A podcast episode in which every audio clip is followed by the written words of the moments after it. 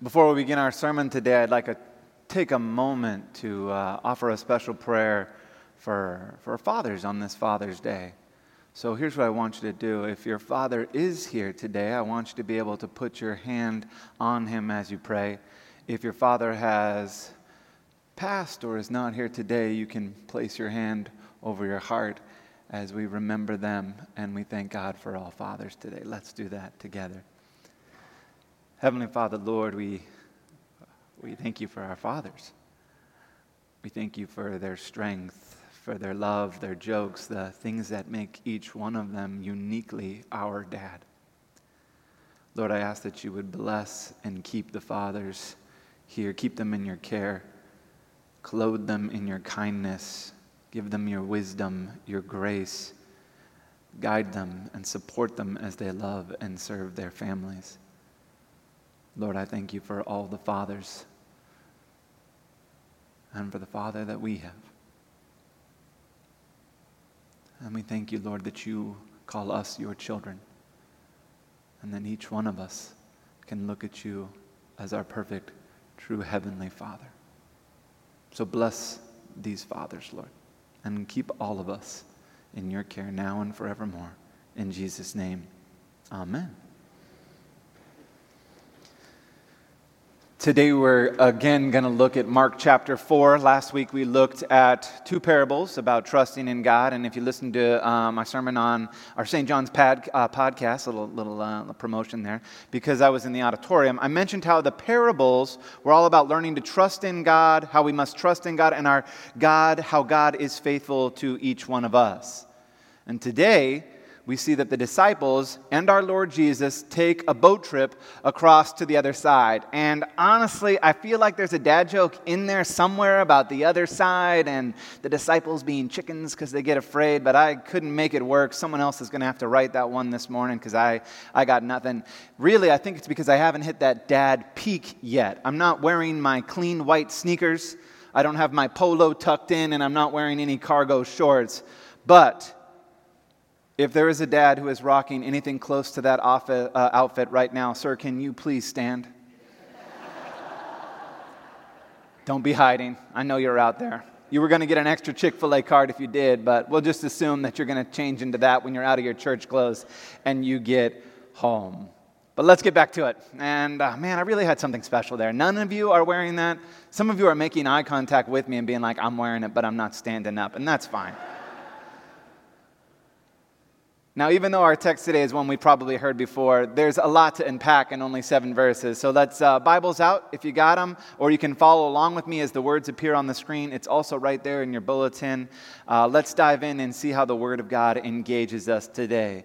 That day when evening came, Jesus said to his disciples, Let us go over to the other side. Leaving the crowd behind, they took him along just as he was in the boat. And there were also other boats with him. Now, Hector, you can lead that slide up for me. Let's do a little context. Remember, Jesus had been teaching uh, the people with parables all day, and it had been a long day. He'd been doing it from a boat because the crowds were so large that they were pushing against him. And now evening had come, and they're going to cross the Lake of Galilee. Now, for you dads out there, that's about 13 miles long at its longest point and about 8 miles wide at its widest point. And if you were the one giving the disciples directions, you probably would have done something like this All right, fellas, you're going to row for about seven minutes. When you get out there, you're going to see a rock. Ignore that rock. Just keep going past it. Now, when you see the hill, when you're about even with it, it has a big tree, a little tree to the left of it there. That's when you know you're really going to want to veer to the left there. You know what? Let me just draw you a map. Or maybe that was just my dad giving me directions all my life when I was driving and I'd be passing the McDonald's being like, Am I supposed to remember the McDonald's? I wasn't. I was supposed to go past it, but I knew the Mc. Anyways, like I said, you're probably familiar with this story. And to sum up, we're probably about five miles from the shore. And I'd heard this story before, maybe you had too, but I'd never picked up on that just as he was. Do you see that there? Third line, last couple words, last line almost was. He'd finished teaching, Jesus had. Probably tired, probably hungry, needing some rest. He tells the disciples, Let's go. They push off and go. Nobody goes and gets him anything. They just took him out as he was. And I'd like to pause here for a second. I wonder if we do this. Do we take Jesus just as he is? Or do we want Jesus not as he is, but as we think he should be? Do we find ourselves wishing Jesus would do a little more for us, be a little bit more lenient on us? Do we prefer the Jesus who changes to suit our needs and does what we want when we want, rather than the Jesus that is? Or maybe worse, do we let others present Jesus to us, meaning we don't really know Jesus? We haven't spent time in prayer with him, haven't been in the Word ourselves. We're just content with Jesus, who's six degrees of separation away from us. Last week I talked about how hard it is seeing others get what we don't have, or being healed when we are not? Do we see Jesus as the one who does for others but never does for me? And this is hard. It's hard to see Jesus as is.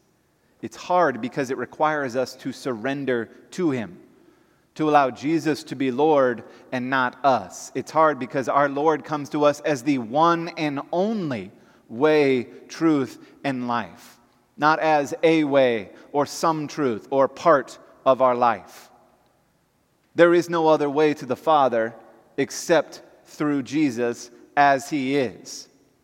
No relativity or current way of thinking or seeing things here, just Jesus as the truth for our lives. The way we are to live and the way we are to be and the people we are is not for us to choose, but is just as Jesus has taught us. And that is hard. Hard to hear, hard to surrender, hard to take it as is. But I would ask you not to reject His way, His truth, or His life, and stick with me just a little bit longer in this text and see Jesus as is. A furious squall comes up and the waves break over the boat so that it was nearly swamped.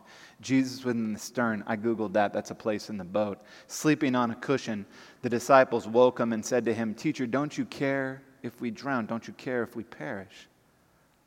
No, I always thought that they were just really, really scared, and that's their only reason they called on Jesus.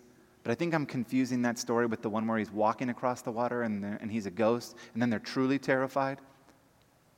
I saw it mentioned in the commentary that they're more than just scared here, they're also frustrated with Jesus. I mean, they're working hard. They're bailing out the water in the ship. They're trying to navigate the storm, and Jesus is just sleeping. I get that. People sleep when I got to do work too. That can make me a little frustrated. Not you, my love, wherever you are sleeping in. You sleep in as long as you want.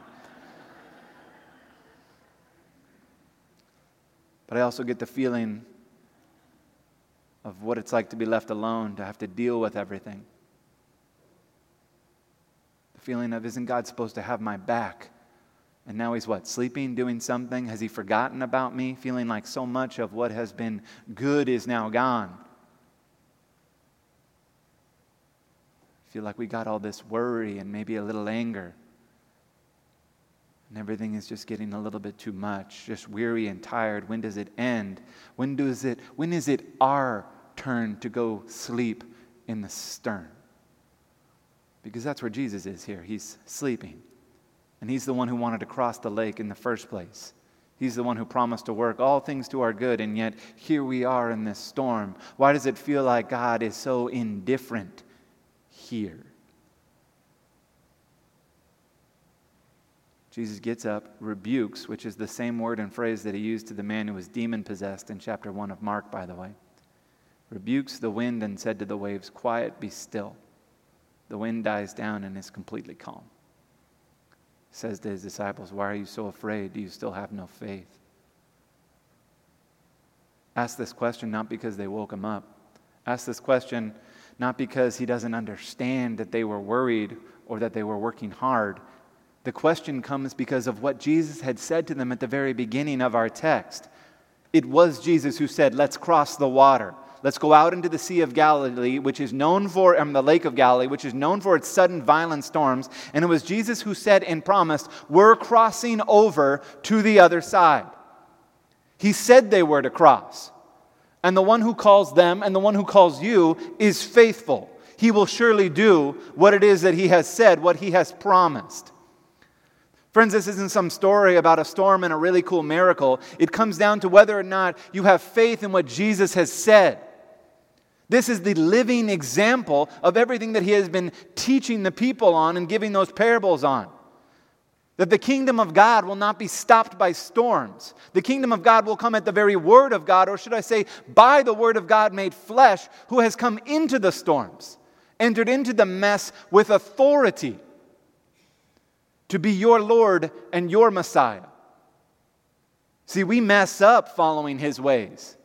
And we fail to follow his truths and we fail to live our lives. But all that noise, all that fury, all that waves and winds that are coming crashing down will not have the final say. And if you have lost your way, whether that's from storms or pain or choice, let him rebuke that. And let him gently pull you in close with the question that cuts to your heart. And, friends, even if you can't see it, or it looks like you're going to capsize, or maybe you already have, He will make a way to you. And if you have been confused about truth, and whether that's from storms or others telling you what's what, or pain or choice, let our Lord rebuke that and know that He pulls you close. Friends, he didn't just rescue his disciples when he calmed that storm, but all the other little boats that were out there on the lake as well. And he did not do it because they had it all together. He did it because that is what your Lord does. He comes to those who call on him. And that is the truth. That Jesus gave his life for you, not so that you could live yours however you wanted, but so that you could live eternally with him. He loves you. You told the disciples they would cross to the other side. Did he not say something similar to you in your baptism? Did he not say that all that would prevent you from coming to me, I will take care of? Did he not promise that those who have been baptized into his names have been baptized into death and into his resurrection and have crossed over from death to life. Did he not say in your baptism that you belong to him now? Not by your choice, not by your works, but by him. And friends, that is the hope that we have today the restorative hope of Jesus Christ as is. The one who said, In this world you will have trouble, but take heart, for I have overcome the world. The one who has promised you that your life may not look exactly as your neighbor's, and it may not be all rainbows and butterflies, but it certainly will be abundant. This text charges us by faith to believe in Him, and by faith know that in every storm and every challenge, whether we are awake or asleep, we have His presence. We have His blessing. We have His peace. We have His word. We have His spirit. We have His grace. We have His truth. We have His heart. And you better believe we have His victory and He will calm every storm. And I don't know how, and I can't promise it will be in this life, but I can promise you that it will always be worth it to live by faith and trust in what our Lord says through each and every storm.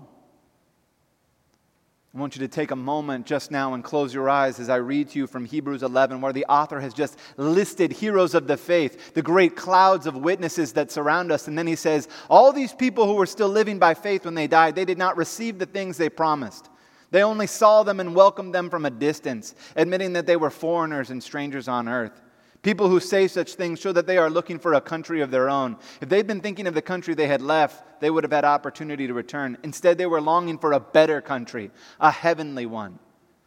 Therefore, God is not ashamed to be called their God, for he has prepared a city for them. By faith, Abraham, when God tested him, offered Isaac as a sacrifice. He who had embraced the promises was about to sacrifice his one and only son, even though God had said to him, It is through Isaac that your offspring will be reckoned. Abraham believed that God would even raise the dead, and so, in a manner of speaking, he did receive Isaac back from the dead. By faith, Isaac blessed Jacob and Esau in regard to their for- future. By faith, Jacob, when he was dying, blessed each one of Joseph's sons. By faith, Joseph, when his end was near, spoke about the exodus of the Israelites from Egypt. By faith, Moses' parents hid him for three months after he was born because he was no ordinary child. By faith, Moses, when he had grown up, refused to be known of the Pharaoh's daughter, chose to be mistreated. He regarded disgrace for the sake of Christ as of greater value than the treasures of Egypt. By faith, the people passed through the Red Sea. By faith, the walls of Jericho fell. By faith, the prostitute Rahab welcomed the spies and was not killed.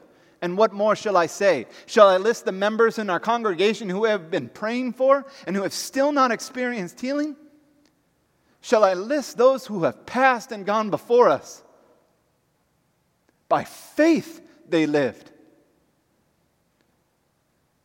the author here says he doesn't have time to talk about Gideon, Barak, Samson, and Jephthah, David and Samuel and all the prophets, who through faith conquered kingdoms, administered justice, and gained what was promised, who shut the mouths of lions, quenched the fury of the flame, and escaped the edge of the sword. They were all commended for their faith, yet none of them received what had been promised. Since God had planned something better for us, and so that only together with us would they be made perfect. That is our faith. That whether or not we see it or experience, we hold to what Christ Jesus has done for us. We hold to his promises that we will cross to the other side. And we will do it together in community with the Lord and with one another. We are not in any storm alone, but we are together. We have come to be with the one who saved us, and we do that together. For only in him and with each other's love and support can we be with great endurance, withstanding, as the epistle said, beatings, imprisonments, riots, hard work, sleepless nights, hunger, and whatever else comes our way. Only by His grace and the Spirit and the sincere love we have in Him and share together can we know and bear witness to being known yet regarded as unknown, dying yet living, broken yet not destroyed, having nothing yet having everything. More than conquerors in Christ Jesus who loves us. Text concludes and says they were terrified and asked each other, Who is this? Even the wind and the waves obey him. And that's when I realized that this is totally a good Father's Day text because this must be how my kid feels when she hears a strange noise and I grab the bat and I go outside and she's like, Who is this dad? That even the rats and the bad guys would run from him when he's holding his bat. But I digress. Because the disciples ask a second question Who is this? Who is this God that you would believe in? That you would come to worship? Who is this God that has done for you what you could not do for yourself? This, this is your Jesus. Your Jesus. So, Dr. My, Dr. Heidi, my friend, will you please go to the organ? And let us stand and sing in response to what our God has done, asking Him to take our hand and lead us wherever He will. And then we will confess who this Jesus is.